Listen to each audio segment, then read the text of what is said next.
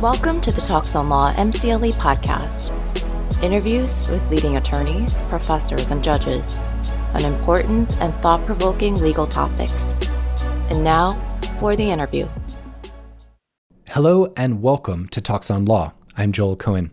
Today we're talking about rape in the criminal justice system and why victims are so frequently treated unjustly by that system.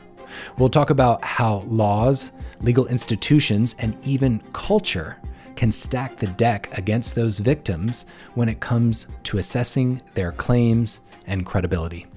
We're joined remotely by Deborah Tuerkheimer, a former prosecutor and a professor of law at Northwestern University School of Law. Professor, thank you for joining us today. Thank you so much for having me. I'm really glad to be talking with you. Professor, today we're going to be discussing why in rape cases the victims are often viewed as not credible. I guess, first off, why are we seeing this? Why is there a lack of recognition when it comes to these types of accusations?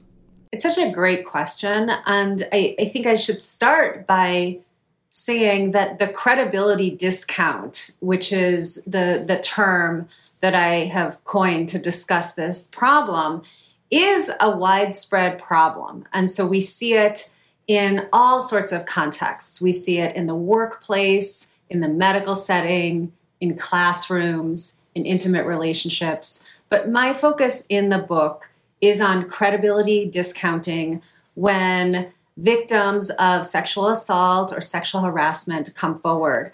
And there are a few reasons why. I think that this is where sexual entitlement and gender relations and our notions of consent and our investment in the status quo, all of this collides, all of this sort of comes to a head. And there's so much on the line when it comes to these kinds of allegations. Typically, there's a power imbalance between the accuser and the accused. Uh, and so, you know, for, for all of these reasons, I think it's really uh, the, the best place to see credibility discounting in action. And your book, you talk about a number of examples, and we'll go through examples at various stages of of the criminal justice process, from reporting to police encounters to trial to even disbelief or, or lack of uh, validation from friends and family. But, you know, perhaps we could start with an example of a case that you think highlights the credibility gap in a particularly clear way. Sure. This is um, someone named Abby Honold, who uh, was a, a, a college student in Minnesota. And she was at a tailgate when she ended up meeting a, a friend of a friend, and the two of them went to his apartment to, to get more alcohol for this tailgate. It was right across the street. She was planning to be away from the tailgate for a few minutes just to help him transport whatever they were bringing back for the tailgate. And instead, when they got into this man's apartment, he brutally, brutally raped her several times, in fact. And when she got back to the tailgate, she was, you know, by her own account a mess and she was crying and disheveled and someone in the crowd actually suggested that someone should call 911 that it looked like she was hurt and uh, that she needed help. So this was a, a, case where there was an immediate report and you know as we know that that is not typical. Often there there's a, a delay and even more often reports never come to formal authorities. But in this case it did. And, you know, Abby describes the first contact with the police officers as being really horrible. She remembers them telling her that she could not have a friend ride in the ambulance to the hospital with her because that friend could help her to change her story or get her story straight. She wasn't allowed to call her her mom. She wanted to call her mom, and she remembers being told that this was really embarrassing for her, and she probably didn't want to tell her mom about it at this point anyway. And it really sort of got worse from there. Uh, she went to the hospital, she had a rape kit done. The nurse who, who collected the forensic evidence recalls that this was one of the the, the most violent uh, attacks that she'd ever seen, at least by virtue of the the evidence that they collected and the physical injury that was sustained internally and, and externally. And yet, when the uh, detective who was investigating the case was told this, the response was very, very dismissive. And it was reported as something along the lines of kids are into all sorts of rough sex these days. This case particularly struck me in a, a couple of ways. One was the callous, if not cruel, response of the police in downplaying her claims. And then charges were eventually brought after other victims, unfortunately, had to suffer the same horrible attack. Well, that's exactly right. I mean, there was a, a, a, long delay from Abby's perspective. His version of events was that this was consensual and there wasn't an arrest for uh, uh, quite some time. Meanwhile, she went back to campus. She was branded a liar. She was called things like psycho, like slut. And uh, her, her life was really, really difficult ultimately, as you say, there was a prosecution. Abby wasn't the only one who had been hurt, who had been assaulted by this individual, but it really took more than her word, as is often the case, to get any kind of justice in the end. And, and the journey along the way was really terrible. And I think part of the reason that I, I tell this story is because it also illustrates the, the devastating effect of the credibility discount on survivors and also the silencing effects of, of credibility discounting. Because sadly, Abby was, was sexually assaulted again by a, a different man. And she chose not to report that incident. She told me about it, and I think she said she had not uh, told more than a handful of folks, none of them official, none of them law enforcement. It was just too much for her to, to go through this again. I would be in the same exact same shoes as her if I had gone through what she did through this incident that was there was more evidence uh, perhaps and there she wasn't even believed why would a rational person feel like putting themselves through that again again this was this case is particularly troubling, but perhaps indicative of the problem we'll be discussing today at large. Yeah, I mean, all of the, the, the stories have um, certain features in common, and they illustrate a pattern or several patterns um, that I think are really important to get across.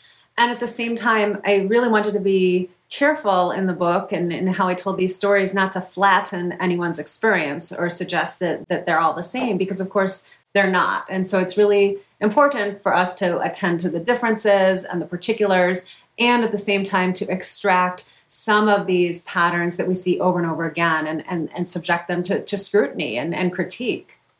Why don't we dig a little bit deeper into what you mean by credibility of the reporter, of the victim here? We're talking about more than just whether the story adds up.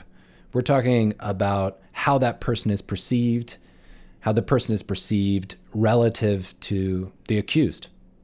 Yeah, you know, two factors really come into the mix here. One is the trustworthiness of the reporter, and then the other is the plausibility of the claim.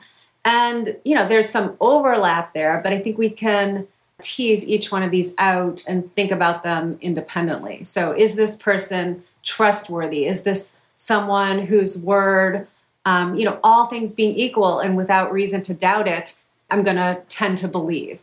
And, you know, part of the problem for accusers is that women who allege abuse tend not to be seen as trustworthy. Um, and there are all sorts of cultural myths and all sorts of baggage that comes along with making this kind of accusation, and all all sorts of um, I think familiar figures in our imagination that, that are sort of triggered when someone comes forward with an allegation. So, for instance, a gold digger, that comes up a lot in this context. Attention seekers, that's something else that, that, that we're sort of often default to when someone comes forward. Or maybe someone is a political pawn. That's something we see in the political context. Or, you know, often it's not that someone's not trustworthy because she's lying, but it's because she's confused. And there's there's sort of a large mythology around kind of confused women and and and just sort of being mistaken about things that people really would not likely be mistaken about. So those are some of the reasons why an accuser might be seen as untrustworthy, reasons having nothing to do with her her actual trustworthiness. Nowhere are are you suggesting or do you suggest in your book that every single reported incident must be believed and that there's never a case of inaccurate or a, a, wrongful accusation. In fact, you talk about how the there are some statistics out there that the numbers, while very low, I think you quoted four or five percent, while the numbers are very low, they do occur. It's more the fact that even very strong allegations, even credible allegations seem to be easily dismissed. Yeah, thank you for bringing that up. Of course, I'm not suggesting that every allegation is true or that we ought to proceed as if it is. The problem is that there's a disconnect between, as you're suggesting, the incidence of false allegations and the type of allegations most likely to be false and then these these perceptions that many many many of us have even unknowingly about the, the likelihood that someone is either lying or is mistaken. And so it's this gap that concerns me and that is sort of the subject of, of examination in the book. Why do well intentioned people who have no interest in, in being unfair, in being unjust, in being dismissive without warrant, what are the forces that are acting upon all of us um, that we may not notice, we may not be aware of? What are the misconceptions and the biases that are operating even when we're trying our best to do right? Why don't we talk through? I mentioned in the introduction a couple of layers.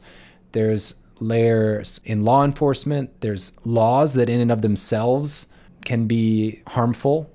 And then there's culture. Maybe it's part of American culture, or maybe it's part of what it means to be human it seems to make these allegations difficult for people. Yeah, all of this I call the credibility complex. And it's these forces that you mentioned, primarily culture and law. And of course, those are intertwined. And then culture imprints itself on our individual psyches. And so, you know, each one of us is sort of a, a product of our culture. The laws themselves have an impact on the way we think about all of this. And then there are these systems that are populated by people. And so law enforcement officers are, of course, also participants in our culture, as our jurors, as our Title IX officers. And so credibility is a form of power and it's distributed along really familiar axes of power. And so when we pull back and think about some of these questions in a more structural way, I think there's a lot of payoff. I think we can see these issues in a very different light. Well, why don't we start with the difficulty with the interaction with law enforcement. What about the law enforcement interview or what about the reporting process makes these claims so much more likely than they should be to be dismissed or diminished? So, when law enforcement officers come to this kind of an interview, you know, maybe when the allegation first comes to the police, and I'm going to be clear here and say that this is not, again, true with regard to every law enforcement officer. Some law enforcement officers, some agencies are doing this really well. So I'm going to generalize and say that very often what we see is a failure to integrate the best understandings from neuroscience, the neuroscience of trauma, which really tells us that when someone describes a traumatic event, it is very unlikely that that person is going to be able to present a narrative that is linear, that is complete, that is granular in all of its detail. Um, that what we know about memory and how traumatic memory in particular is encoded and retrieved makes it unlikely that that's the kind of story someone's going to tell. And yet we can understand that, that law enforcement officers are very much looking for that kind of account. And they understand that, you know, ultimately, if this is a case that's going to go forward, it's got to be proven beyond a reasonable doubt in court, that very highest standard of proof in our legal system. And so there really is sort of a, a tension here between what law enforcement officers understandably are sort of thinking about and, and looking for, and then the realities of abuse and the realities of surviving trauma. You talk about an interesting distinction between central details and what you call peripheral details, and how the brain in in these tense moments, in these moments of extreme fight or flight, that there there's a tendency of the brain to record these central details and perhaps ignore certain peripheral details and how that can be used against the victim. There's an example in, in the book, I wonder if you would mind sharing with the audience, where the victim couldn't remember where they were sitting or where they were located, and that was used as enough to, to dismiss a, uh, an allegation.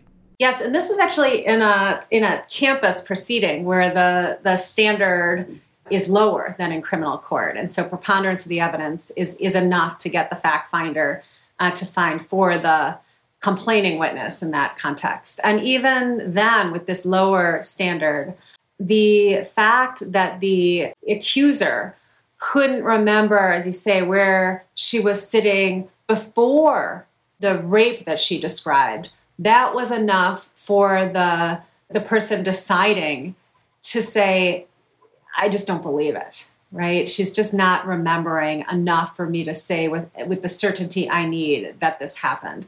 And that's a really nice example of the kind of detail that may well not be encoded under these, you know, severe constraints on memory. We've done some interviews on memory evidence and memories in the court. It's very interesting the way often some of these critical memories because you're so likely to keep going back to them and thinking about them and analyzing them, you may actually be changing them in some of the peripheral details. You, you may throw in that perhaps you are drinking Coca Cola versus Pepsi, or uh, which then could be used to undermine the case. Yeah, I mean, memory is tricky, and yet, again, neuroscientists have learned a lot about it. And part of what I would hope to see, and other experts in this field would like to see, is trauma informed interviewing, trauma informed investigation, not because that's always going to point to the answer, but at the very least, and I think this is important, it should keep officers working a case rather than dismissing it prematurely. So, what we often see in the law enforcement context, which is, I think, where we initially started this part of our conversation, is that these investigations are getting short circuited. They're being dismissed early on before there's an opportunity to gather corroborative evidence, before there may be an opportunity for law enforcement officers to, to gather the kinds of proof that would make a case viable. And instead, what we're seeing again is that these cases, there's a credibility determination early on.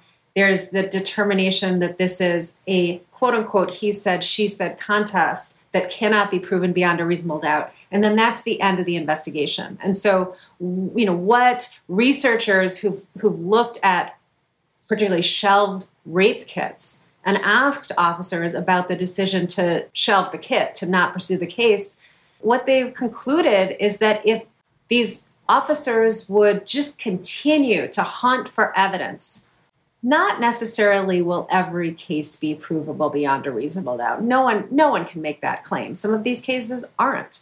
But that at the very least, more cases will come to prosecutors and more cases will be able to make their way through to a plea or to a, a trial. And you know, we talk about the standards of of guilt. You, you mentioned beyond the reasonable doubt. But for an arrest, you, you just need probable cause. So the standard for investigating should certainly be lower than the standard for a jury to convict to make the final determination. But the he said, she said aspect of it with rape and with sexual assault seems different than with other crimes where perhaps he said, she said might be enough for a prosecutor to bring charges. What's interesting is that the law of rape used to have a unique corroboration requirement, meaning that without proof beyond the word of the accuser, the case could not even reach a jury. It was legally sufficient. Uh, so, yeah, as a matter of law, it could go nowhere. And that is no longer formally a requirement that's in place. And yet we see vestiges of it. And there's a reason that there was such skepticism of the word of accusers enshrined in our criminal law. And it really should come as no surprise that we haven't been able to fully rid ourselves of that kind of skepticism. It's it's informal now, and we see it in all sorts of different ways. But but but the notion that sort of he said, she said dooms the allegation I think really does reflect continuing discomfort with, with the idea that a, an accuser's word is evidence in court. It can be powerful evidence. And, and certainly outside of court, it may well be enough to convince us. And it may be that we should uh, allow ourselves to be convinced by the word of an accuser outside of court. And yet, for many of us, the, the sort of he said, she said characterization just means I give up, I can't decide. And of course, that means the status quo stays in place. Why don't we talk about where the law, and some of this is historical law, some of it's no longer good law, but where the law has really let victims down? Uh, there's three particular areas that come to mind. One is this unique cor- corroboration requirement maybe you can explain what is this corroboration requirement and maybe what case what cases uh, established this rule? So there were a trio of unique requirements in rape law that reflect this orientation toward great skepticism and a real unwillingness to allow a conviction to ensue based on the word of typically a woman. And so one was the corroboration requirement that said a case could not even reach a jury without some evidence beyond the word of the accuser. And again, to be clear, that that's just for rape cases that, that, that we saw this kind of corroboration requirement. There was also a prompt outcry rule, which said that if the victim or alleged victim did not make the allegation fairly quickly. And you know that would vary depending on the jurisdiction but you know within a matter of, of days in some instances. Again the case could not proceed. So this is to be clear very different from sort of a statute of limitations rule that applied across the board. This was something that that just applied to rape allegations. And in many of the cases, it was, as you said, it could be as, as short as days or weeks, or, you know, even three months is quite a, a short period of time. And especially given what we know about how difficult it can be for survivors to come forward and all of the reasons which have become ever more apparent in the Me Too era that a survivor might not report promptly. The third requirement was this cautionary instruction that was given to juries. It was an instruction that informed them that apart from this very high standard of proof beyond a reasonable doubt that applies in all criminal cases, and, and rightly so, that there was special reason to be careful about uh, convicting someone of rape and uh, and so all of this gets you know gets written into the model penal code in 1962 all of this sort of gets reflected in in state laws around the country. And then slowly most of these formal requirements have either been abolished or relaxed.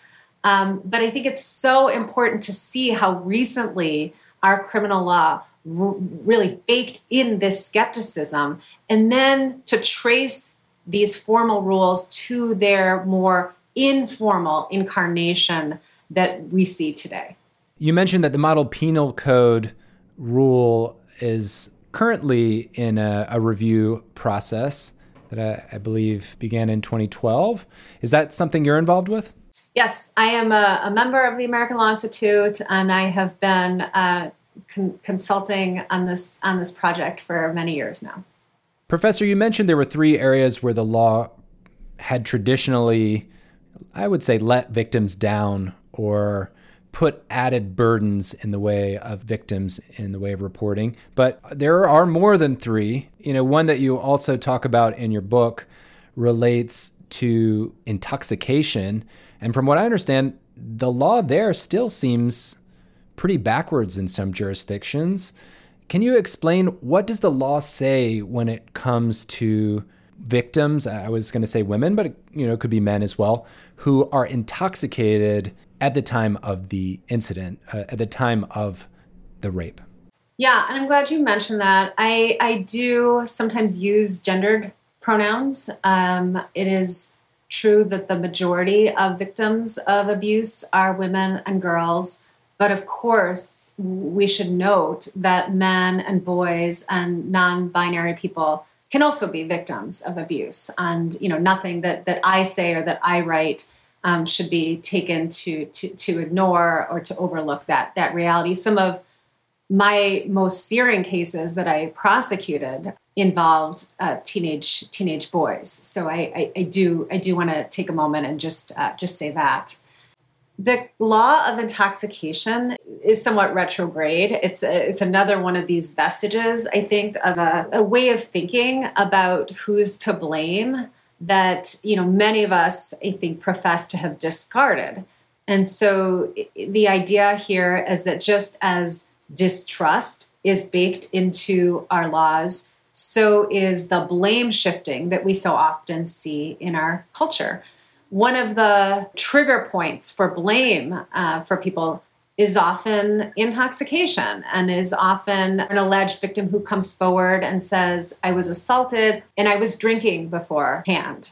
This doesn't comport with, with many people's ideas of how a victim should behave. And so often that's another way in which fault is placed on the survivor.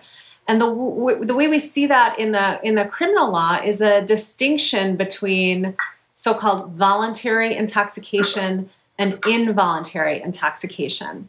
And in you know many jurisdictions still someone who is involuntarily intoxicated, you know, which can also include, for instance, uh, someone who's roofied or who's given a so-called date rape drug.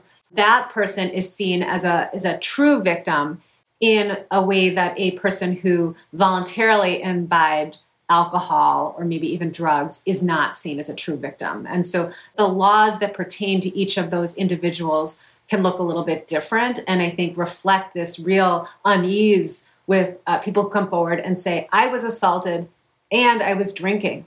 And you know, some of these, you know, some of these stories are hard to read. I mean, you you know, you sort of some of the cases involve, you know, I'm thinking about a woman who went to a wedding and she did have a lot to drink and she did, you know, by her own account, you know, she she was intoxicated. She was extremely intoxicated.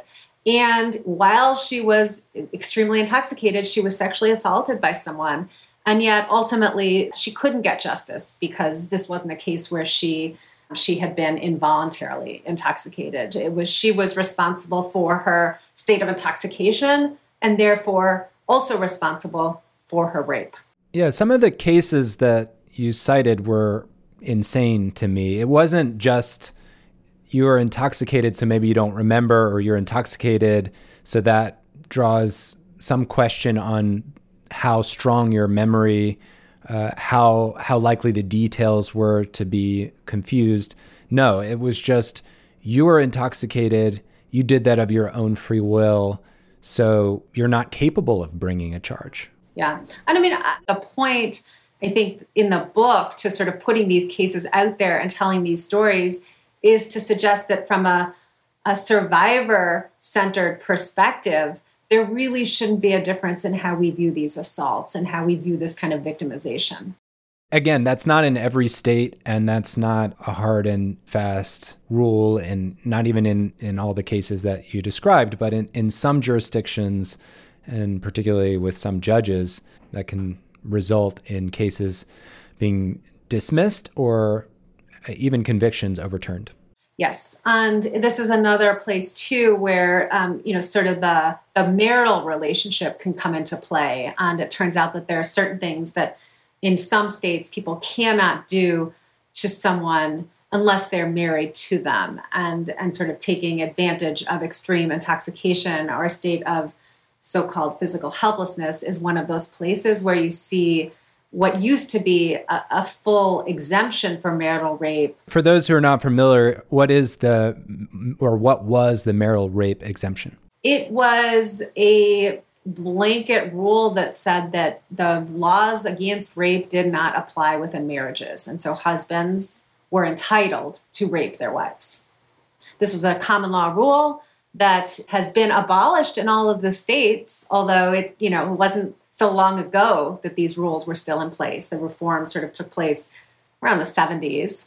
But again, what I point out in the book is that we see traces of these rules even still.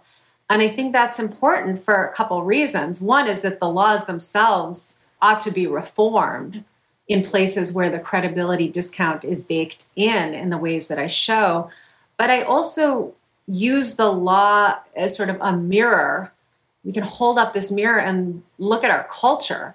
There's a relationship between our cultural blind spots and then the laws themselves. And here, what we're talking about intoxication, voluntary intoxication, marital rape distinctions, these are places where we can see the blind spots. Professor, let's move the conversations towards first reporting and the police interactions with victims. Here you write about a reluctance or often an initial automatic dismissiveness amongst some police officers. What do you attribute that to?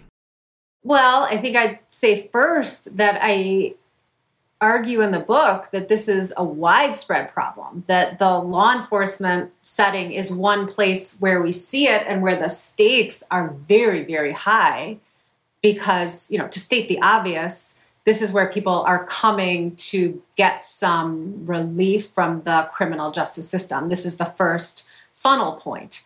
And so, you know, I, I, don't want to suggest that reporting to a police officer is just the same as reporting to a friend. But I do want to say that, again, we, we live in this culture, we breathe the same air, we drink the same water. And so it's predictable that that law enforcement officers would have these same biases that we see uh, you know across our society. So that's that's one sort of starting point.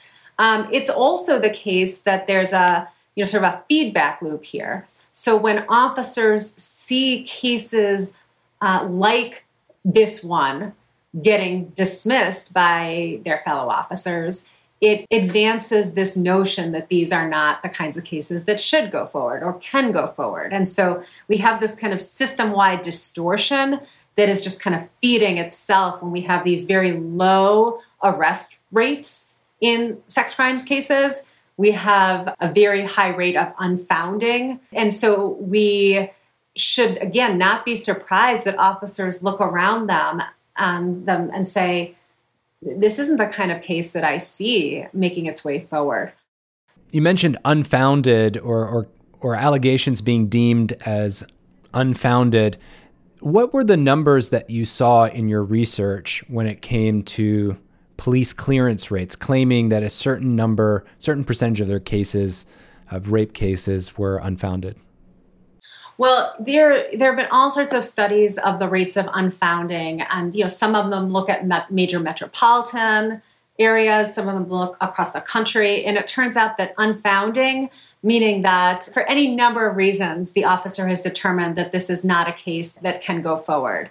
Maybe it's not provable. Maybe it's because there's some suggestion that this is a false allegation. Maybe it's because the the complainant wants to withdraw the complaint or not go forward, which is a you know interesting subcategory unto itself because there are all sorts of ways that officers can push complainants in that direction. But this is sort of a catch-all that allows officers to classify the case and to sort of close it out without moving it forward. And the unfounding rates are really high and they vary depending upon the jurisdiction, but they're um, high enough to sort of raise questions about why law enforcement officers are so reluctant to pursue these cases.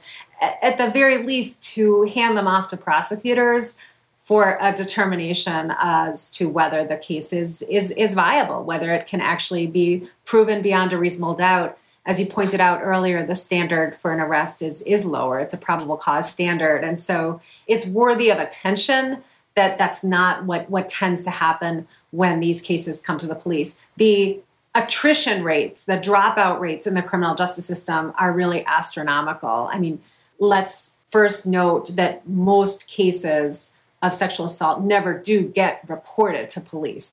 Yeah, I think that's an important thing to mention that if we're talking about reporting, that's already a small fraction of total incidents. And for that to then be whittled down uh, so extremely uh, means that of the cases of rape, you're only seeing you know a fraction of a fraction that are, are even brought to the prosecution phase.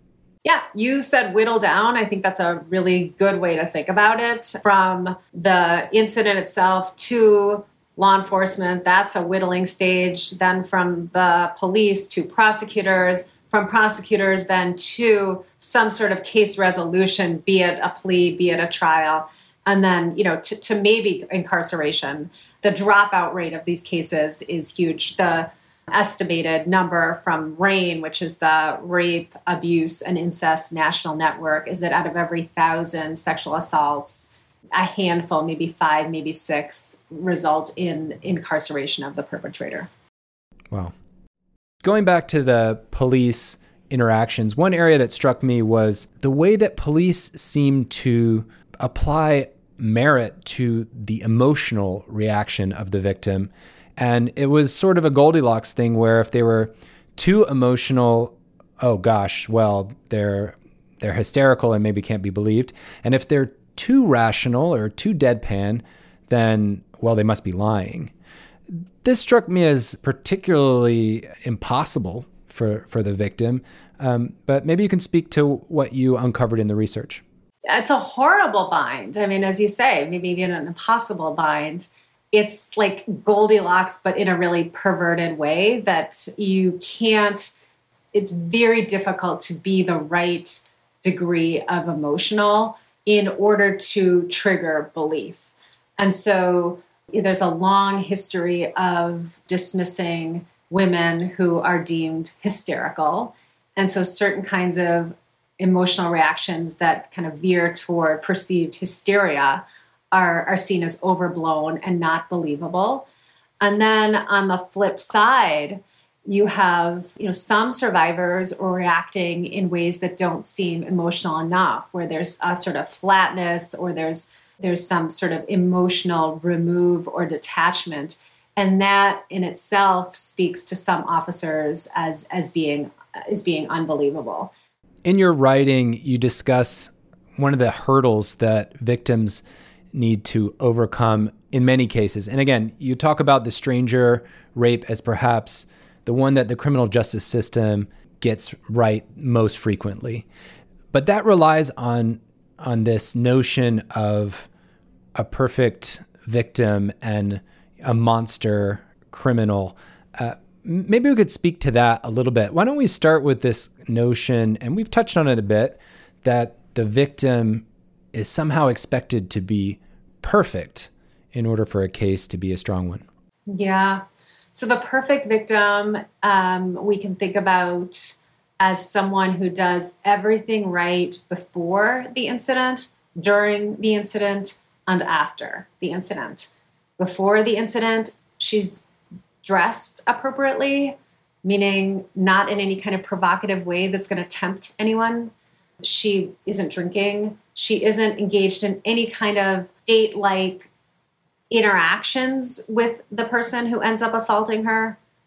During the incident, she fights back. She resists. Maybe she screams. Maybe she physically hurts or tries to hurt the assailant. And then afterwards, she immediately reports and she's able to perfectly recount what happened. And there are no memory lapses. And then, of course, there's no contact whatsoever with the person who did this to her. There's that she severs all ties because she doesn't have any ties. And so that's what a perfect victim looks like. You know, the perfect victim, I should also say, has a race and has a um, you know a sexual identity and an orientation. This isn't just about gender. This is also about every place where we sort of assign marginalized social status to someone. And so, you know, the perfect victim is probably going to be white and be of an upper socioeconomic class, et cetera, et cetera. She's going to be, going to be English speaking and she's going to be documented. And so, in all of these ways, we can sort of say, if someone comes forward and she didn't do those things the way she should have done them, she doesn't look the way she should look, she isn't the right amount of emotional, she's going to have her credibility discounted in in every way that she doesn't comport with that perfect victim archetype. It seems almost to me that it should should be criminal to bring up what the person was wearing. It just seems to be so beyond the the scope that discussing that or discussing whether or not they had been flirtatious or whether they not not they have an active sexual life outside of the rape you know these type of questions shouldn't even be eh, eh, they should be excluded well, I have a couple of thoughts. In an ideal world, of course, I agree with you. We may be getting closer to that ideal world, but we still see a focus on dress and sexual history.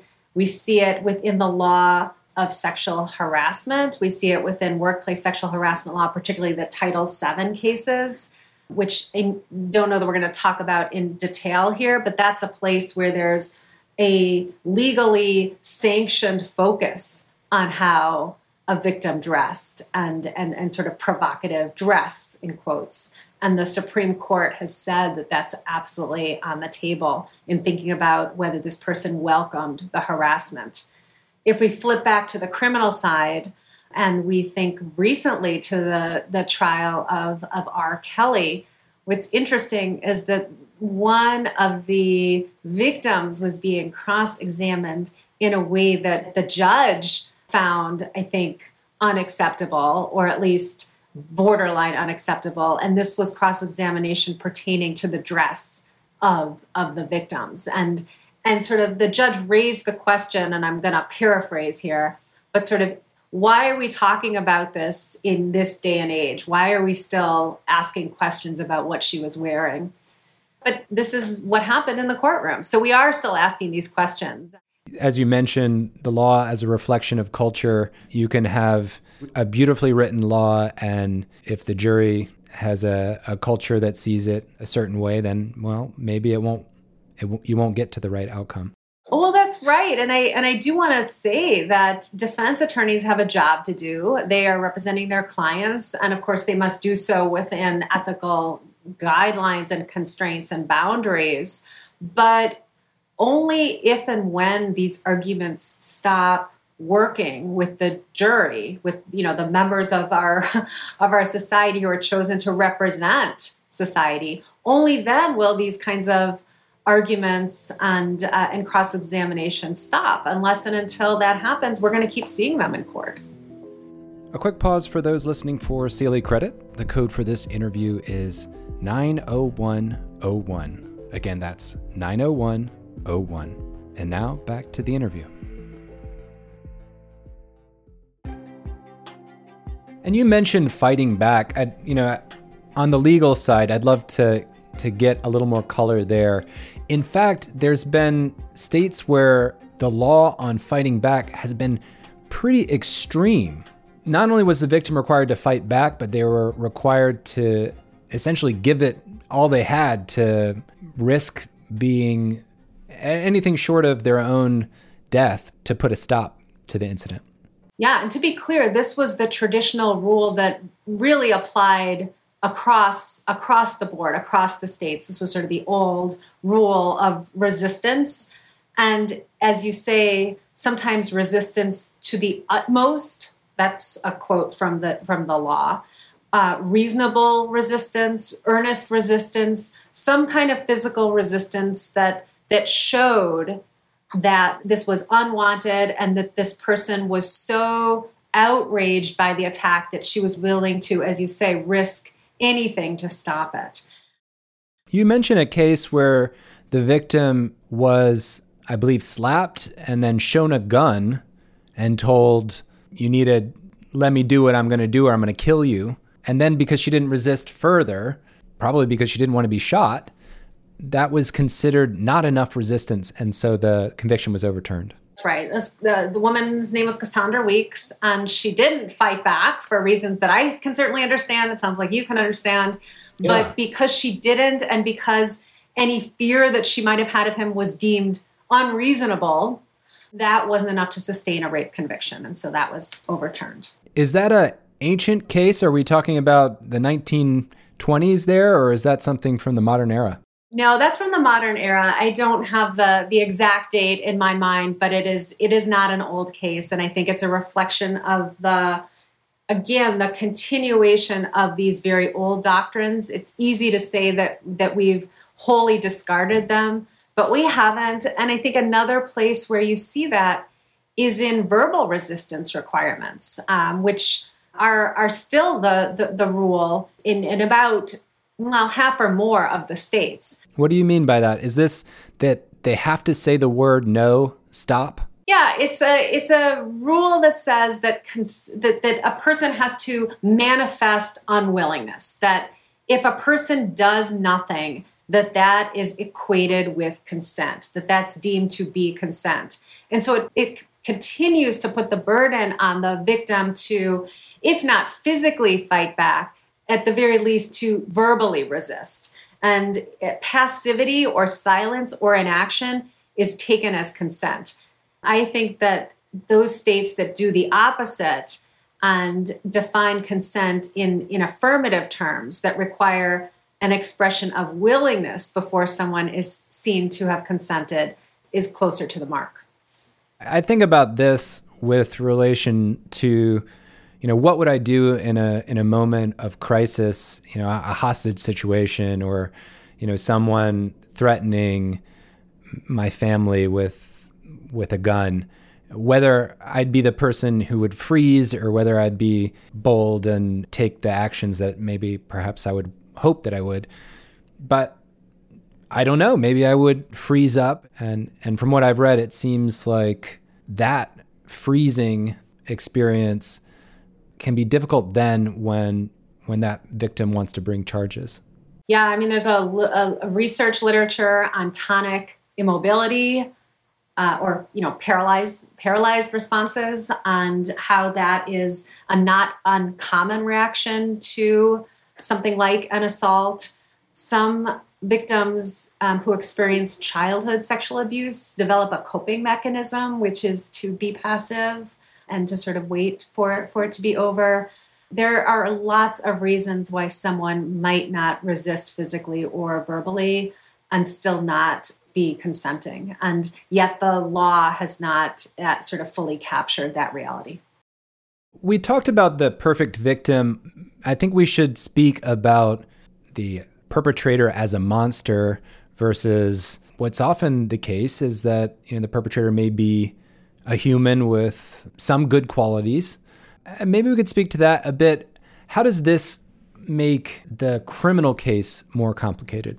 So, the stranger rape paradigm gives rise to the perfect victim, which we've talked about, but also the idea that the, the kind of individual, typically a man, who would perpetrate this kind of rape is really deviant, is you know kind of unredeemably awful, and is sort of very obviously a, um, a sort of monster type.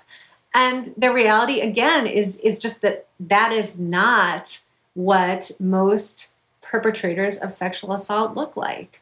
They are our friends and neighbors and coworkers and family members. And the problem is that when we expect a perpetrator to look like that monster and an accused man doesn't look like that monster, it's again harder for us to believe that this person was capable of, of doing something like that. And so when the accused man doesn't fit our conception of what a perpetrator looks like, we're more apt to dismiss the allegation and to rally behind the man accused, especially when that person occupies a position of status, authority, privilege. Um, you know, we venerate, we have heroes we venerate in our society. And everything that I'm saying is particularly true when it comes to accusations against those men. Professor, the example that comes to mind there is my empathy, my heartfelt empathy that I would have for any of any any victim, but I can imagine the the first of Bill Cosby's victims to come forward, just the insurmountable goodwill as at this time America's dad. He was the star of the most popular sitcom. He was a well-known ph- philanthropist of a number of causes, but particularly in the black community, coming forward against someone like that who was for many a hero. We talk about the, the credibility starting, you know, on a one to ten scale would be, you know, going against an eleven or going against some someone who really had all the credibility. Yeah, some of the accounts of the women who came forward early on against Bill Cosby on their stories went nowhere, nowhere um, those are searing accounts, right? They kind of remind us that the person who comes forward first, or maybe alone, is in a in a very vulnerable position, especially when she's accusing someone with so much power, with so much social capital, with so much built-in credibility. And and I should say that the flip side of the credibility discount is credibility inflation. And that is what we do when uh, we boost the credibility presumptively when someone is typically more powerful in a position of status, prestige, etc. Bill Cosby being one one of many many examples that we've seen in in recent years of of uh, men who were given this kind of benefit of the doubt and more and ultimately you know in order to get any traction in a case against someone like that it's going to take more than one accusation and sometimes many more than one and there you had the victims were were not all women of color. They were not all black women. There were white women as well. But some of the black women who came forward had a special type of allegation against them that they were somehow being traitors against the black community. Yeah, I mean, there's a lot that's been written about this, and I certainly spoke to you know several black survivors who um, kind of related some of the pressures that they felt that were particular to their race and the race of the man they were accusing there are all sorts of reasons why accusing a black man, particularly in the criminal setting, is fraught, especially for black women. And so there's sort of there, there are these extra burdens we can think about on on a, on a black survivor who's thinking about coming forward against a black perpetrator. Well, Professor, before we let you go, why don't we talk about how things can be improved? Because if there's so much going wrong, if there's so many victims whose concerns are not being addressed, so many cases where justice is not reached, well, at least there's there should be plenty of room to find improvement. Maybe you can take us some of the way there. Where do you see a more perfect justice for victims uh, involved in rape and sexual assault? So I think about each one of those dimensions of credibility that we talked about earlier on in our conversation. I think about trust and blame and care. So, trust, we, I think, can do better both within systems, formal systems, and outside of them by getting rid of that mythology that surrounds perfect victims and monster abusers. We can better educate ourselves about trauma and the effects of trauma. And that is particularly true in the law enforcement setting. And it has some salience, I think, within courts as well. I think that there's room for expert testimony and uh, ways to educate jurors about some of what we've been talking about. But if we can sort of reorient ourselves toward better understandings of, of abuse, what it looks like, how victims behave, how abusers behave, we're more likely to to not get hung up on the what happened part of a claim. When it comes to blame, I think it's really important to kind of recognize particular fact patterns that tend to trigger blaming impulses and to trigger that kind of blame shifting. And so we've talked about many of them. We've talked about intoxication, we've talked about dress, sexual history and certain kinds of sexual histories can you know can lead us to to shift blame and so being aware of all of that and then again training when when folks are in official roles where they're doing this kind of judging on a professional basis i think would be helpful and then the last piece of this we haven't talked a lot about but that's care there's something called uh, that I call the care gap, which is that we tend to orient ourselves to the pain of the powerful in our society. And we tend to be far more concerned with the potential for consequences if someone is held accountable than we are with the person who's been hurt. You spoke a bit about examples where the victim chose not to bring charges because they didn't want to de- derail the, the lives of the person who assaulted them because they don't want to they don't want to ruin their life. Yeah, this care gap can also get internalized and it can keep people from coming forward um, because it can feel worthwhile just to let it go rather than to watch this person deal with consequences and accountability. And so you know i think that that care gap is something to to watch for to notice to attend to and to sort of you know each one of us decide to to, to work on it on our own. That's a place where i think we can see cultural transformation only if we start with you know with individuals. Relatedly in some of the reports from victims from individuals who were not believed they write about how not being believed was a second trauma, was, if not a, another violation, hurt in a way that was similarly damaging to the initial trauma. That was the most surprising thing for me in doing the research for this book and the conversations that I had with so many survivors about the aftermath of abuse, which is really what my book is about to hear over and over again that the aftermath was as bad as or even worse than the abuse itself, that it was lasting, that it made people feel devalued, that it made them feel as if the community and their institutions were siding with their abuser and against them and how that made them feel like they didn't matter and that that was more harmful or felt equally harmful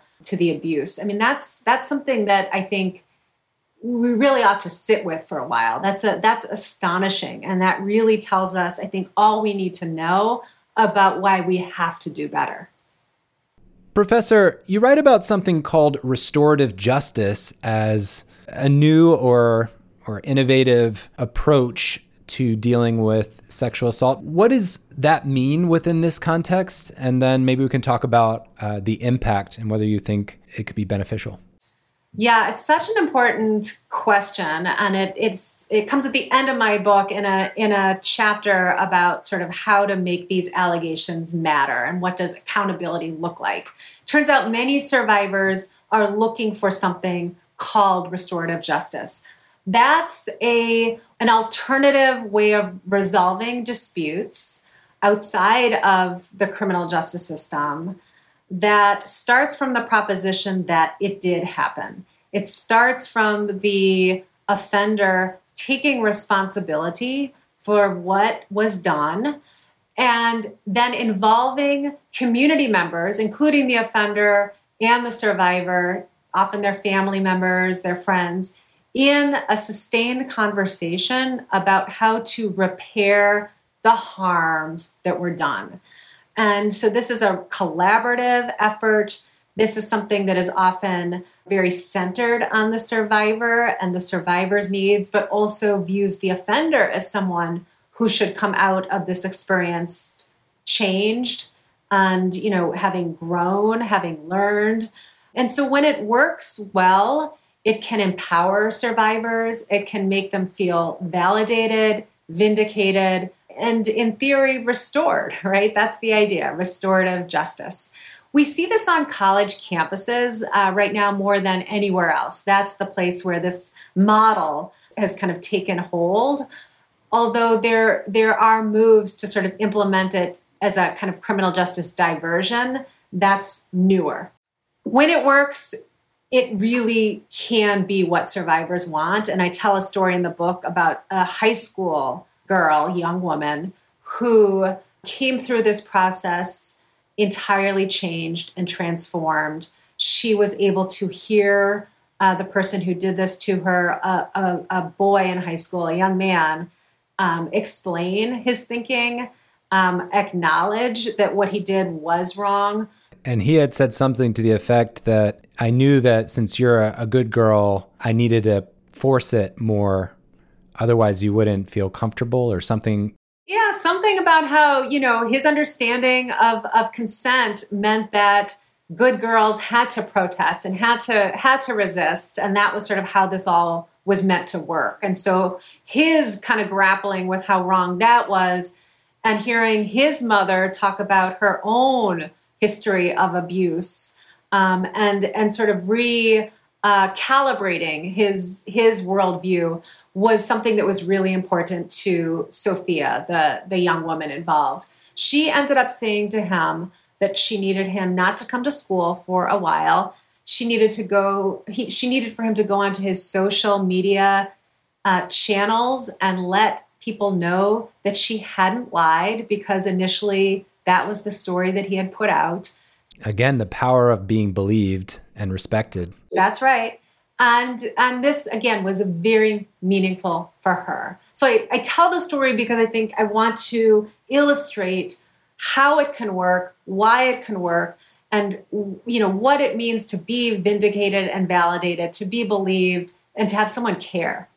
I also, just as a cautionary note, talk about worries that if the institution isn't truly committed to working through this problem and to thinking about it in a systemic way, it can be or can be perceived as a way of, of brushing a problem under the carpet. And I and I think it's important to include that perspective as well.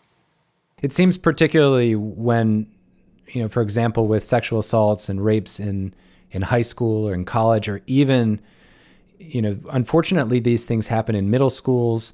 Um, this could be a, powerful tool, or or perhaps more broadly as um, you know, a first incidence or a first accusation this may be uh, an option. Um, but again, you write about the idea that if if the perpetrator is not taking it seriously, it can seem like a, a get out of jail free card uh, with just a you know some community service. Yeah, I mean, it, it really I think depends on the offender coming to it with a, a, good faith willingness to you know fully accept responsibility and and and to work to repair the harm and to have a skilled practitioner facilitating these difficult conversations. I think that those are really important ingredients for for the success of this kind of restorative justice process deborah Tuerkheimer is a professor at northwestern university school of law professor thank you for the time and for your your patience in talking through this important topic I really enjoyed our conversation. Thank you for having me on today. For more legal explainers and interviews with the Titans of Law, visit talksonlaw.com. If you're earning MCLE for this interview, you can enter your confirmation code at talksonlaw.com slash podcast to get your certificate. Join us again soon for more cutting edge interviews on the Talks on Law MCLE podcast.